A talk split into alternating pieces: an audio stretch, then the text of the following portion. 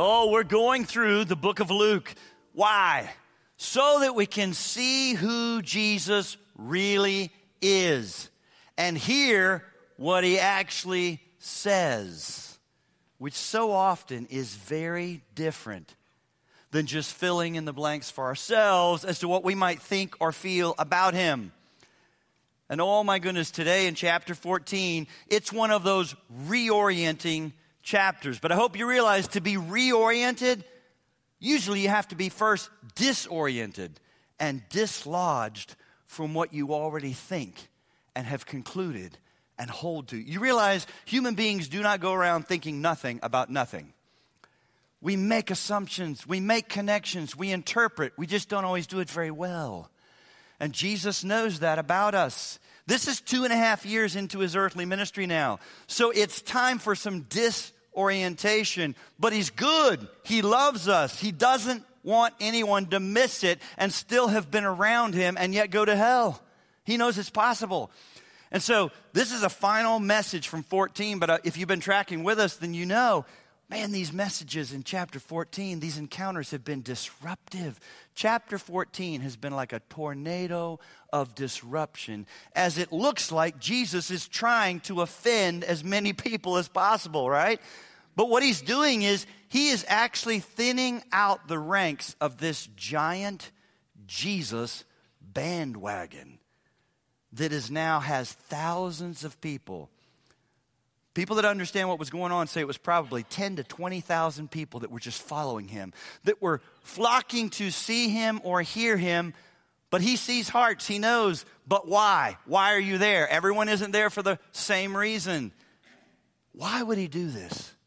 Why would he disorient and disrupt? Well, here's one of the huge reasons Jesus is not jazzed by big crowds like we are. He actually came to make disciples and save people from their sin. Not just serve them in any way they want.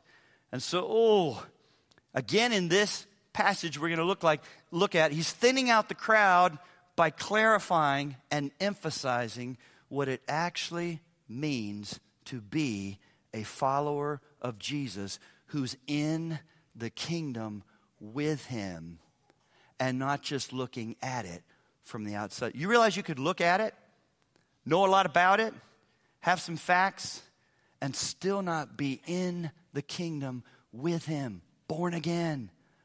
Born again. And so buckle up because this is not a feel good sermon from Jesus. One of the benefits of going through a book of the Bible is you're forced to see everything that he says, not just the things that you like.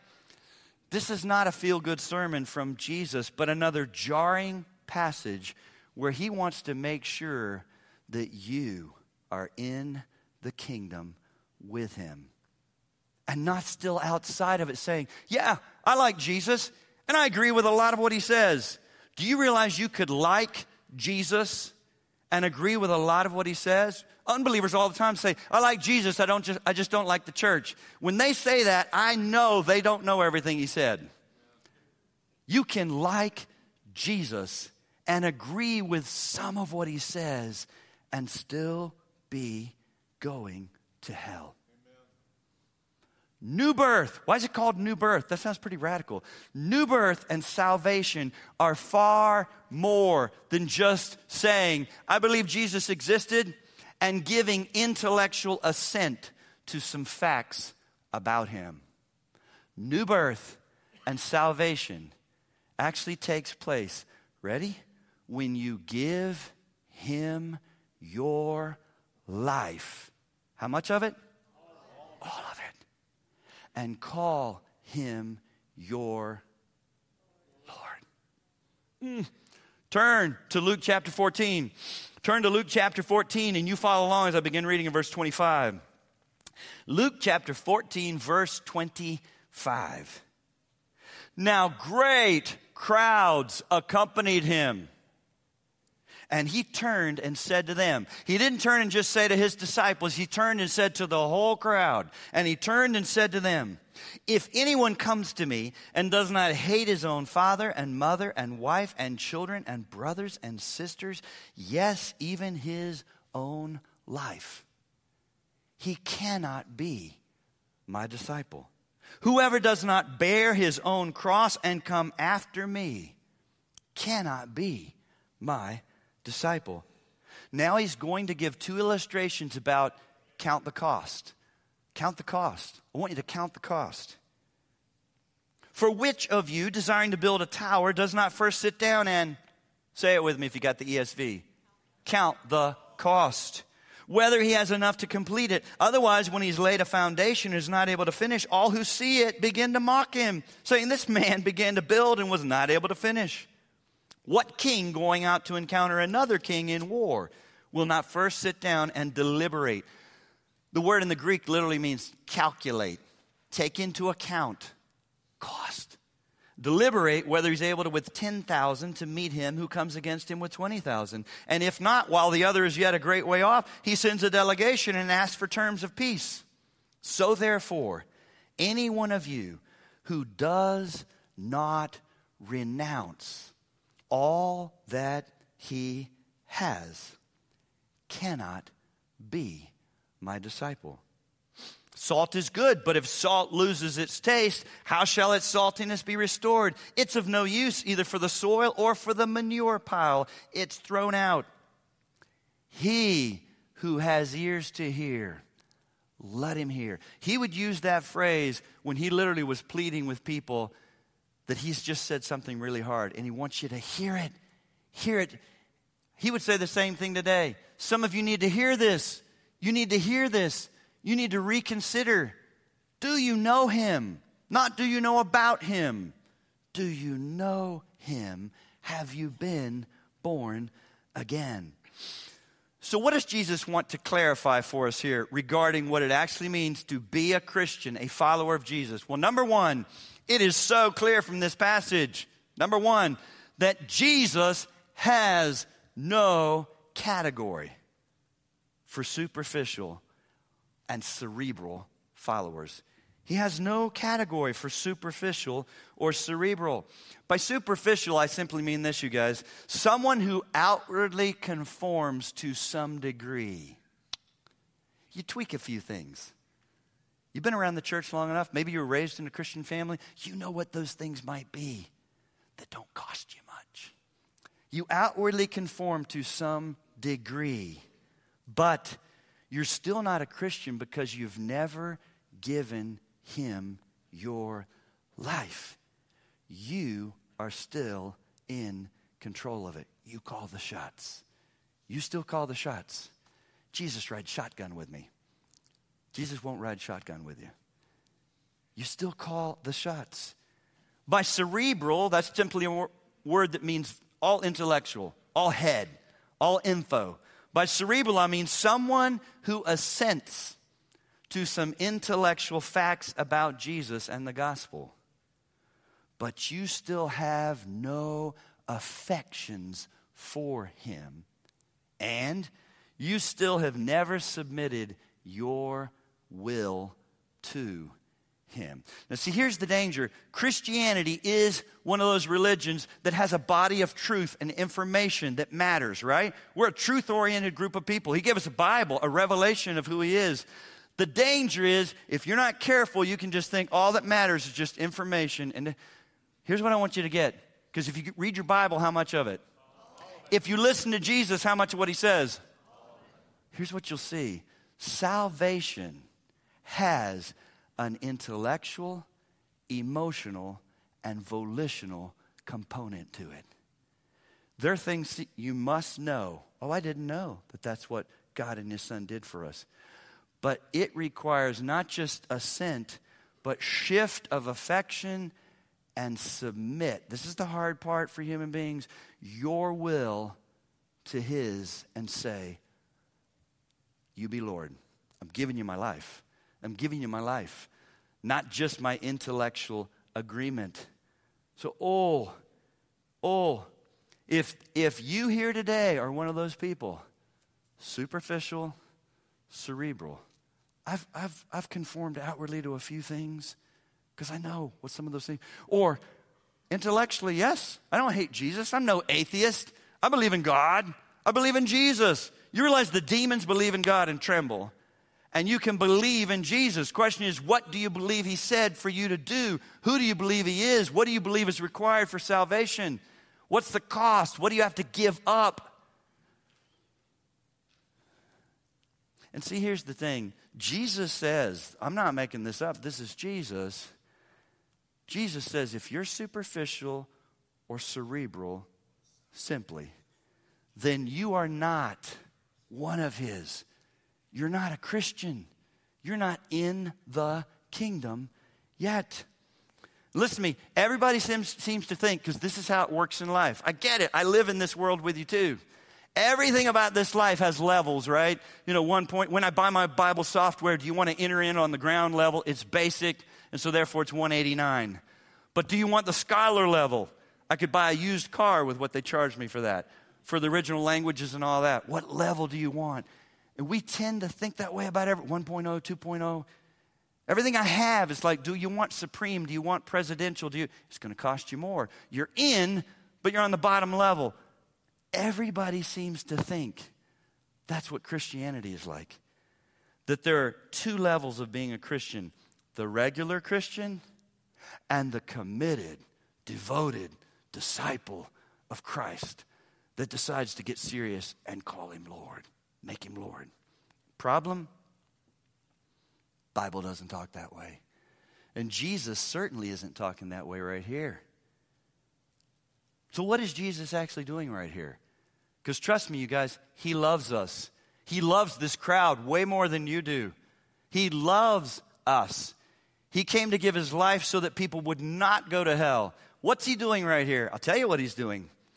To His credit, even though this is hard, I hope you could appreciate this. To His credit, He's not doing what happens to us in this world so often.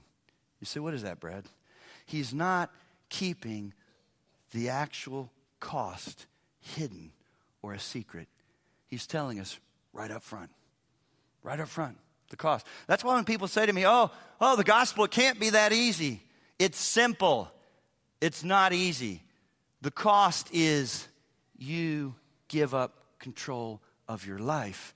You give him your life, not just your intellectual assent, affection, will. You submit. And he knows that's costly and it's hard. It's hard. He says, I'm not keeping the real cost from you. I'm not hiding it. I'm not soft pedaling it. I'm not trying to sell you something. I'm telling you right up front. Last month, Vicki and I, for the first time, for decades, we thought, oh my goodness, one day, someday, if we can, we'd love to take our adult kids and their spouses and grandkids to the beach and stay together. And guess what? If you pay, they will come. and it worked out. Yeah, people, amazing. They could get off their jobs. Wow, they can't always do that. Yes, I'll be there. Yes, they all found a way to be there. Daddy paying. I'm there. But here's what we found out. Oh, we had a great time. It was not a disappointment. I was like, oh my goodness. We all agreed it's one of the best times we've ever had together as a family. So sweet. But, but, daddy had a budget. Daddy had planned for this, and mom. And it's like, oh, wow. Here's what we discovered I was shocked at the actual final cost compared to what, what happens when you get on websites with Airbnb and Vacasa and whatever. It's like right there, splash like so much a night. I'm like, we can do that. That's amazing for that house. Are you kidding me? So when the dust settled, I was like, what just happened? Why is that on my American Express? I began to scroll down through the actual invoice very carefully. I had to go low to see additional costs. And guess what? Lots of it. Un, uh, freakishly. You ready? Cleaning fee, $400. Limited damage waiver, 112. Amenity fee, we played a lot of shuffleboard, 105. Booking fee, 550. Like to push that button and give it to us, $550? Like, are you serious? Taxes 617. Florida Okaloosa County sales 359. Okaloosa County tourist tax 257. I'll let you do the math. But when the dust settled the actual cost per night was very, very different than the big number splashed on the website. Jesus never does that. Jesus doesn't do that. He doesn't do that. He wants you to know the true cost of following him right up front. And so he talks about who it is that cannot be his disciple. Ready? He talks about who it is that cannot be his disciple because he knows what it is that usually holds us back and gets in the way. This passage, he puts his finger on what usually holds us back and gets in the way. It's very sobering, you guys, but I slowed down and read it with emphasis. Hopefully, you caught it. Three times, not once, not twice, three times, he uses four sobering words in this passage cannot be my disciple. Look at the end of verse 26. He cannot be my disciple. Look at the end of verse 27. He cannot be my disciple. Look at the end of verse 33. He cannot be my disciple. What is he doing? Well, listen to me. He's two and a half years into his earthly ministry now. He's six months away from departing. And now, all the Gospels, you'll notice this, even though there's lots of chapters left to Luke, it goes all the way to Luke 24. Each Gospel writer takes up tons of chapters for just those final months of his life and even that crucifixion, resurrection section. They save lots. He, at this point, has now turned his face towards Jerusalem and he is headed for Jerusalem for his death and resurrection is which is what he actually came to do to solve our biggest problem the sin problem that separates us from a holy god. And so right now he is sharpening the focus on what it actually means to trust him and belong to him. Because as he looks at this crowd He's not jazzed that, oh my goodness, there's 10 to 20,000 people flocking all around him. He knows that the commitment of these people flocked around him, the commitment level is all over the map. Some of them are barely committed. Some of them are truly committed. Some of them are nominally committed. Some of them are just there out of curiosity. Some of them are there just for the excitement. If there's excitement, people will show up. They just like to be around it. People want to be there. But he knows Everybody's not there for the right reason. Listen to me. You feed 5,000 men, it was actually 20,000 people. People like that. You do it again and feed 4,000 like that. Open blind eyes, raise people from the dead. Take a widow's son and say, hey, sit up right in the coffin. You'll get a crowd. Question is, what do they want you to do next? And why are they flocking to you? He knows, he sees. He's like, I came to solve your biggest problem, but everybody in this crowd has not heard it that way or seen it. They're trying to use me, and I actually want to save them. And they have mentally said, Yes, I like all that. And they're not hearing what I'm really saying. They've not given me their life. They've not submitted to their, their will. They're not saying, Yes, I'm all in. Ooh. And so, what does he do to sharpen our focus on this? Number two, Jesus says you will have to abandon all of your normal earthly priorities. Does that sound radical? Uh, yeah, it is. You will have to abandon all of your normal earthly priorities. And I know that sounds radical, but that's what he wants us to get a hold of. I'd say it to you this way He wants you to understand coming to Christ is not a superficial makeover. It's a total life takeover. He's offering eternal life. Oh, yes, he's offering free forgiveness for all your sins. But the doorway into that, the entrance into this amazing life, is not makeover. Takeover. Takeover. Takeover. As you surrender your life to Him, stay with me, and you go from running and ruling your own life to submitting to Him and saying, Yes, Lord Jesus, you're now authority. I give you control of my life. New authority in my life. Yes, I'll trust you. I'll listen to you. And so I want you to think about this. I want you to think about our normal priorities. That it seems that you see it played out in human beings. No one has to tell you, but if you boiled it down, this is what you tend to see. Our normal priorities, normal priorities of what we usually live for. Me, my people, my stuff. Me. I care a lot about me. And I hold on to my life. I like running this thing. I'm super concerned about how this goes. Therefore, I don't entrust this to anybody. I'll do this. My people, significant relationships, whew, and my stuff. It's mine. Mine. I want to decide what to do with it, and I trust in some of this stuff. It makes me who I am. These things, me, my people, my stuff, guess what? What you actually see in this passage is Jesus steps right into the middle of what we prize and prioritize most and says, all of it has to become secondary to me. Ooh, ooh, wow. In other words, he's like, I won't be added to your parade. Yeah, here's the parade of my life and the wagon of my life, and I'm still leading it. Yeah, ride in the wagon, Jesus. Because there's times I'll need you, and I can just pray and say, Jesus, help me here. He won't be added to the parade of your life. He's like, I won't just be an appendage on the side of your life, and I will not be a footnote while the bulk of your life, chapter after chapter after chapter, still really looks exactly like the rest of the world. Same values, same priorities, just now we got Jesus to help you get what you want. Books are written that way, and they sell a lot. You can find this version of Christianity on television. The reason it's on television, it costs billions of dollars to be on television. How can they put it on television? Because people give them so much money because it's what they want to hear.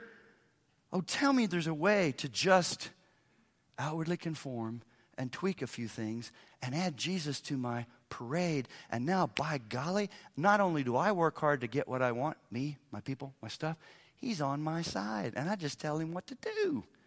I love it. Jesus is like, no. He comes crashing into all three categories in this passage. Look at verse 26 where he talks about the people you care about most. Verse 26, he's putting his finger on the people you care about most mother, father, wife, husband, children, brother, sister. Look at the end of verse 26 where he talks about you, your very own life, you. And then look at verse 33 where he talks about your stuff how much that you have? Say louder. All.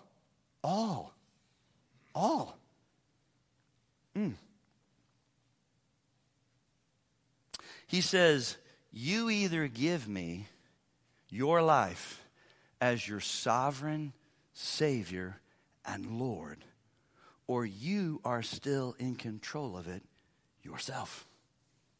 Yourself and are outside of my kingdom. You know a lot about it. You can see it from here. You've been informed, but you're outside of it looking in. I mean, why do you think, you guys, it's not in Luke, but it's in Matthew? There's that sobering passage in Matthew 7. There's going to be people that stand before him one day and say, Lord, Lord, did we not? And they begin to name all kinds of things they did. And he doesn't say, You were saved and then you lost it. What does he say? Depart from me, I never knew you. Yikes. They knew about him, but they didn't know him. They were not born again. They had not been translated from darkness to light. They didn't go from outside the kingdom to inside the kingdom because he didn't go from good teacher or whatever to Lord, Lord, Lord. In fact, in the Greek, it's worth noting that word renounce. Look at the word renounce in verse 33.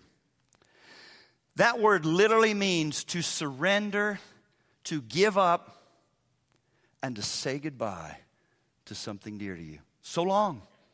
Goodbye. You say goodbye to something dear to you. Let me ask you new birth, salvation, is not just saying hello to Jesus, it's saying goodbye. It's saying goodbye. Salvation is repentance and faith. You turn away from what you were trusting in and clinging to to Him. You say, you say goodbye to some things and you surrender. You surrender. You guys, this explains. Are you ever confused about people in your life? We've got this huge number of people that supposedly are Christians when they call around on the phone, right? In America, even. Why isn't there more of an impact in our land if that many people were actually Christians?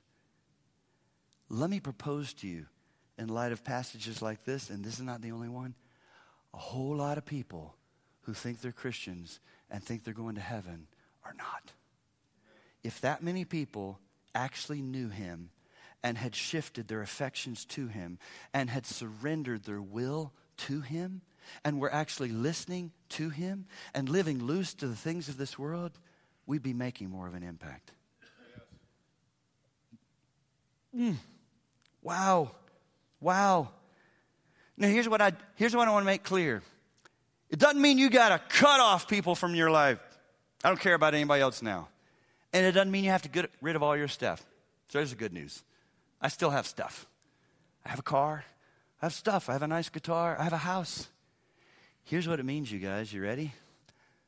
What he's talking about in verse 33, renounce, is when you come to saving faith in Christ and you give him all of you, that means you give him me, my people, my stuff. And you relate to it all differently because now you go from ownership to stewardship. I'm a steward of this life. It's my life. But notice how the Bible talks. You've been bought with a. You're not your own. See, here's, here's the thing. We tend to think, oh, I go from being a slave to sin and Satan in my flesh to being free to do whatever I want. And I listen to Jesus every now and then. The Bible teaches you go from slave to sin and Satan to, I hope this doesn't up, upset too many of you, slave of righteousness, slave to Christ, bond servant. Even that passage that I love to quote. Let me point something out about it. Matthew 11. Come to me, all who are weary and heavy laden. This is Jesus talking, Matthew 11, 28. And I'll give you what? Don't stop. He didn't stop. Take my what? Yoke. You've been yoked up to sin and Satan in your flesh. I'm calling you to a better yoke, but it is a yoke. You have to agree to, I'm yoking up with you, Jesus. I'm yoking up. And, and good news, he says, for my yoke is easy, but let's be careful. The Greek word means a good fit. You were made to do life with Jesus. But my friend, new birth means exactly that. You do life with Jesus. I'm not a free agent that's been forgiven of my sins, and I'll decide whether I really want to obey him. Now, don't get confused. I've been praying all weekend. I'm convinced the people that should not be disturbed by this message are probably going to get disturbed. Oh, maybe I'm not a Christian. I don't think I love him enough. I haven't renounced my stuff. And then some of you that really need to be rattled just sit there thinking, yeah, whatever. I want the right people to be rattled. And I'm trusting the Holy Spirit to do that. We will never be perfect. There's a place for maturity and growth, so don't hear what he's not saying. Salvation is not earned, so don't hear, don't hear him saying, I got to do all these things first and then come to him.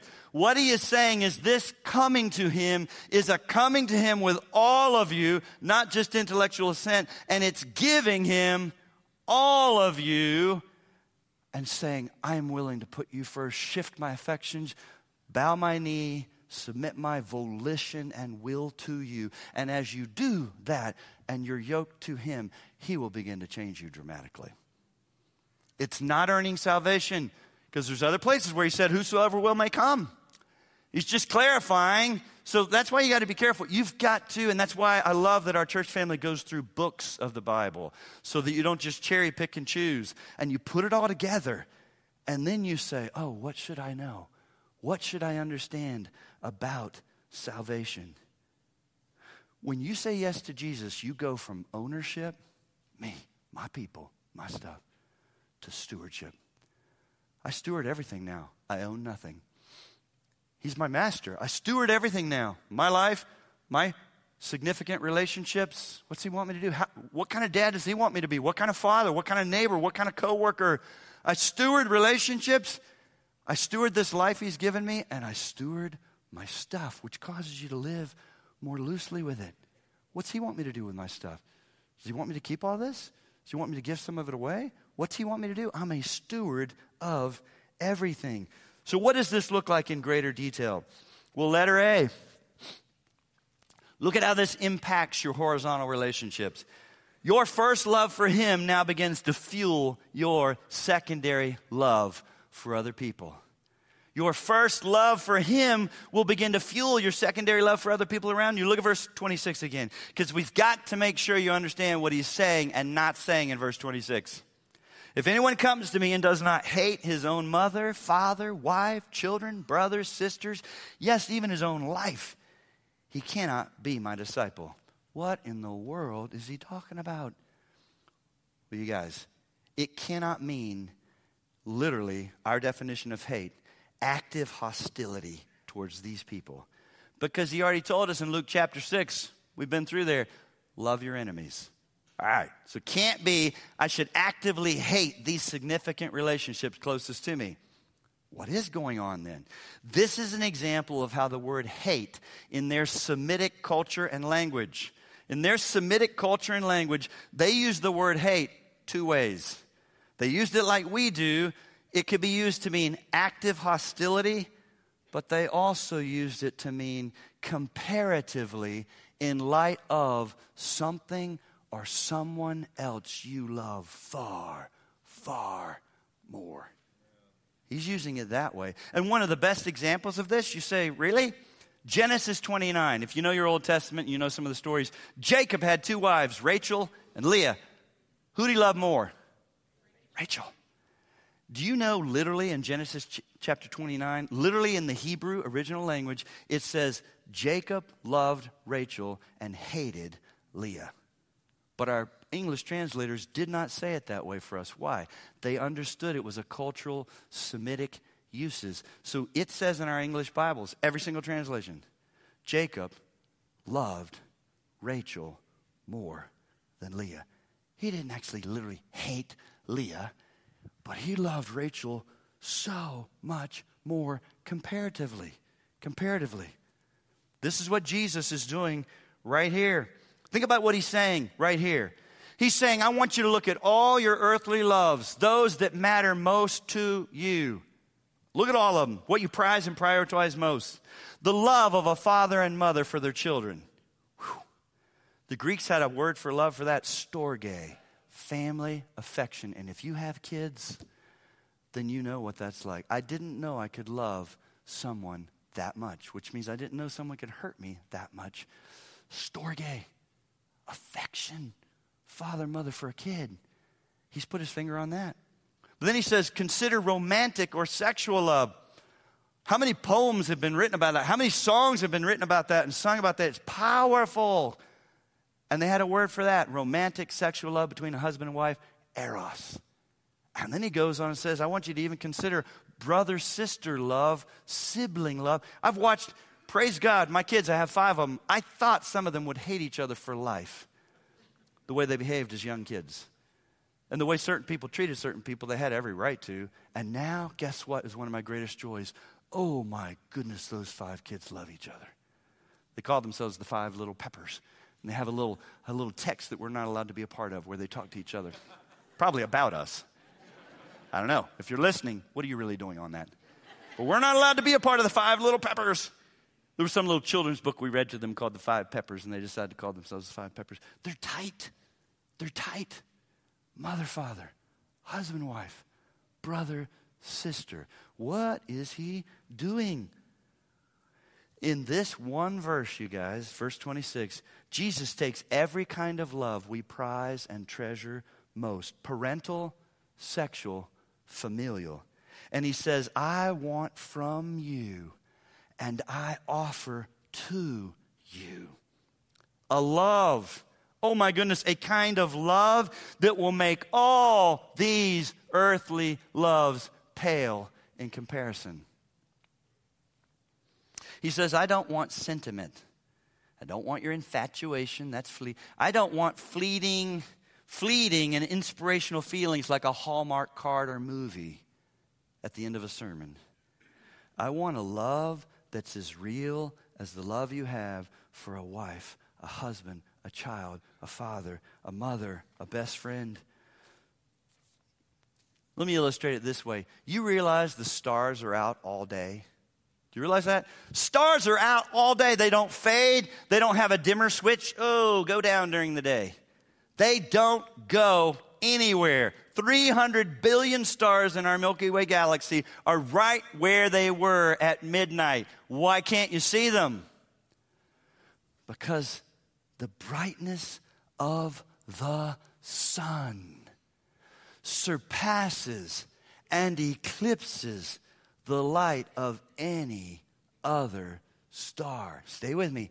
It does not destroy them, it simply surpasses them. And that's what he's saying.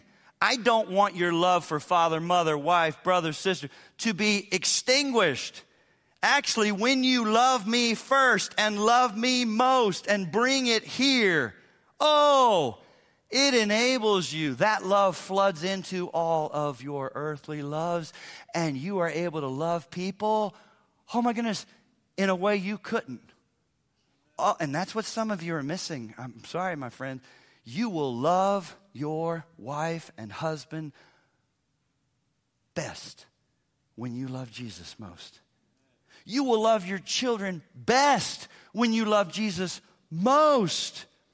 Some of you, you can't really love your kids because you need them too much. You need something from them to prop you up. You can't love your spouse because your hand's always out. You live on such a horizontal level, needing earthly love to keep you going, that you crush people you are exhausting emotionally. Some of you are like, I live with that person. When you don't know his love and you are not, that's why Paul's prayers are always that they would know the love of Christ, the width and the height and the depth, and to be grounded in it when you begin to be overwhelmed by his love and take him your first love, it floods into all of your earthly horizontal loves and enables you to go on loving in a way that you just can't when you don't have His. Oh, you can just keep, because real biblical love is what? Giving to the needs of another, expecting what? Nothing in return. You can't do that unless you're so filled up with His love. See, this changes how you relate to other people. This radically changes how you relate to other people. And you don't need people you're not as easily knocked down by people, and you don't need them to constantly prop you up. You can begin to live so very different. So let's talk about this some more. Letter B. Your new identity in Him changes what you need from other people around you. Well, look at verse 27. Whoever does not bear his own cross and come after me cannot be my disciple. What's he talking about? If you're like me, I grew up hearing people like my grandparents from time to time to say, Well, I guess that's just my cross to bear. What are they talking about? Almost always they were talking about a life circumstance and usually something hard that isn't going away. There's no fix for that. You're going to live with that for a lifetime. Guess what? Jesus is not talking about that. He's not talking about a hard life circumstance that has no solution. We say, Brad, what's he talking about? Oh, Jesus is talking about your very own life, self. That's why, that's why in Luke 9, we already had it, Luke 9 23, where he said, Take up your cross how often? Daily, and deny what? Self. That's what we don't want to let go of. My life. My life. He's not talking about life circumstances. He's talking about you dying to self and making your identity with his life and death and resurrection now so that it shapes and informs you. It shapes and informs you and changes the way you ha- see those life circumstances. The circumstance doesn't change at all, but the way you see it changes. In other words, you die to your agenda for life and what you think makes you you. But that's what makes me me. Yeah, whatever. I'm not holding on to any of that. Let's see what he does with me. Let's see what he does with me. I'm not holding on. I'm not bringing you a couple of rooms in my heart, but holding back the things that matter most to me. I'm giving you all. I'm, I'm letting go of self. Because notice, he doesn't say, take up my example, take up my advice, take up your, say it, cross. In other words, he's saying you'll need to die to yourself and let who I am and what I've done for you define you now. Become your identity now. You're in Christ, in Christ, in Christ. That's the S. You realize the S. Every other religion is a list of things to do, and I work hard on this. The essence of Christianity is a relationship with Jesus, and you are now identified in Him and by Him. You're in Christ. Radically different. You see yourself now in light of who he is. Let me show you. Paul the Apostle talks the same way. Jump over to Colossians chapter 3. Here's one of my favorite passages, and I want you to see it. Paul's talking about the same thing, you guys. Colossians chapter 3, beginning of verse 1. If then, if then you have been raised with Christ, he's talking to believers.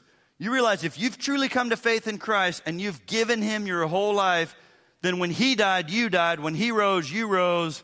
This is a, a radically different thing. If then you have been raised with Christ, seek the things that are above, where Christ is, seated at the right hand of God. Set your mind on things that are above, not on things that are on the earth.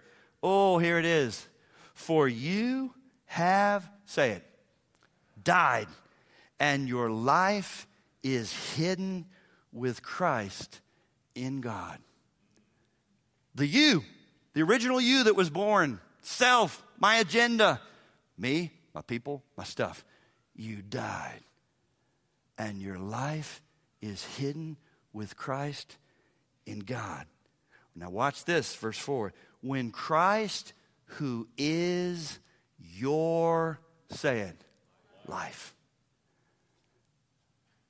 That's Christianity, you guys.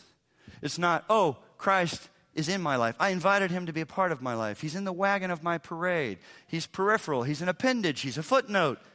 No, no, he's your life. When Christ, who is your life, appears, then you will be like him in glory. When you give your life to Christ, God then looks at you and sees what Jesus has done. That means every day, every day you have to adopt this. And it's a fight because my flesh still wants me to think like I used to think and identify myself the way I used to identify and fearfully cling to the same things. So don't hear me say this is easy. I've got to go with what the Bible teaches me, not what I feel, not what the world tells me, not what my flesh screams at me. I've got to remind myself tenaciously and adopt this mentality of who I really am in Christ now. And oh, listen to me. When you begin to do this to any measure, it frees you from being so self absorbed and exhausting to people around you. And now, don't make a mistake. You don't go from thinking you're so great. I think about me all the time and I'm so great. And now I shift to I'm bad, I'm bad, I'm bad. This is not from self exaltation to self loathing. Some of you are over here and you're really good at it. That isn't what he's saying either. Guess what? You go from thinking about self all the time to just not thinking about you at all. It's called self forgetfulness, not self loathing. And oh, when you can get on this path a little bit, it'll never be perfect. Then you don't focus on your own needs. You don't obsess over your own failures. I did it again, I did it again, I did it again. You don't get your feelings hurt so easily. Some of you go through life, you get your feelings hurt so easily. I want you to think about why. It usually means you're thinking about you too much.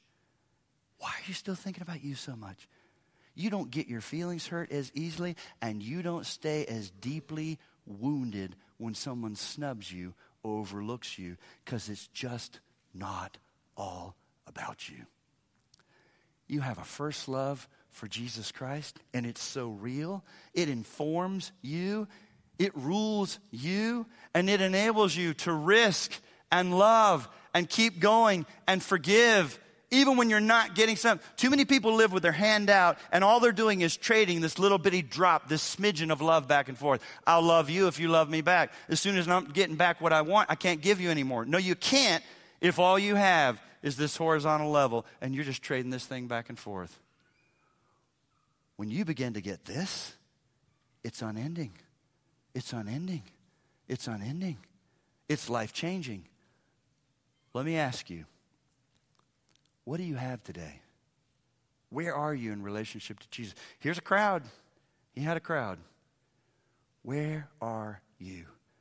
Are you in the kingdom with him and you know him? And you're not perfect, but you've given him your life. The, the longer I'm a pastor, you guys, and the more I try to share the gospel and love people and pray for people, I just keep coming back to this. I, am grateful for apologetics. I'm grateful smart people who have, who have big, hard books that answer hard questions, but it just keeps coming back to this. I recently had a family member that didn't shut us down when we started to share the gospel, usually like, eh. and then they actually admitted, I don't want to give up control of my life. Well, thank you for the honest moment so I don't waste my money on another book on apologetics that answers what's your objection? What's your objection? What about creationism? What about dinosaurs? What about where, who, where'd Cain get his wife? Oh, just please. That's not their biggest problem. I don't want to give up control of my life. The gospel's good news, and it's simple enough for a child to understand but it cuts right at the core of our biggest sin issue. I want to be autonomous. I want to call the shots in my life. So, oh, listen to me. What do you have today? Do you know him and love him? And are you able to love others? You're not perfect, but you've experienced new birth. You've got a different perspective about me, my people, my stuff. Or do you simply hold to some intellectual information about Jesus while you still hold on to your own life. Jesus wants you to know if that's you, you're still outside of the kingdom, Amen. looking at it, informed about it, but you don't know, you're not one of His. Come to Christ today. Come to me, He said, and yoke up with Him and say, Yes, I'll give you my life. Bow your heads as we close. Oh my goodness, we're in chapter 14. So there's some of you that have been listening, listening, learning, learning. You might even be online at one of the other campuses. Today, let it be the day of salvation. You don't need more information. You do need to step across the line. He's told you the cost, but it is so worth it. Oh my goodness, it's a cost worth. That's why the Bible also talks about the pearl of great price. When you understand who he is and what he's done for you, you'll sell all that you have to get that. There's nothing in this world worth hanging on to and losing him and going to hell. He said, What shall it profit a man if he gains the whole world and yet loses his soul? Right where you sit, you can pray a simple prayer and say, God, I know I'm a sinner. I could never save myself.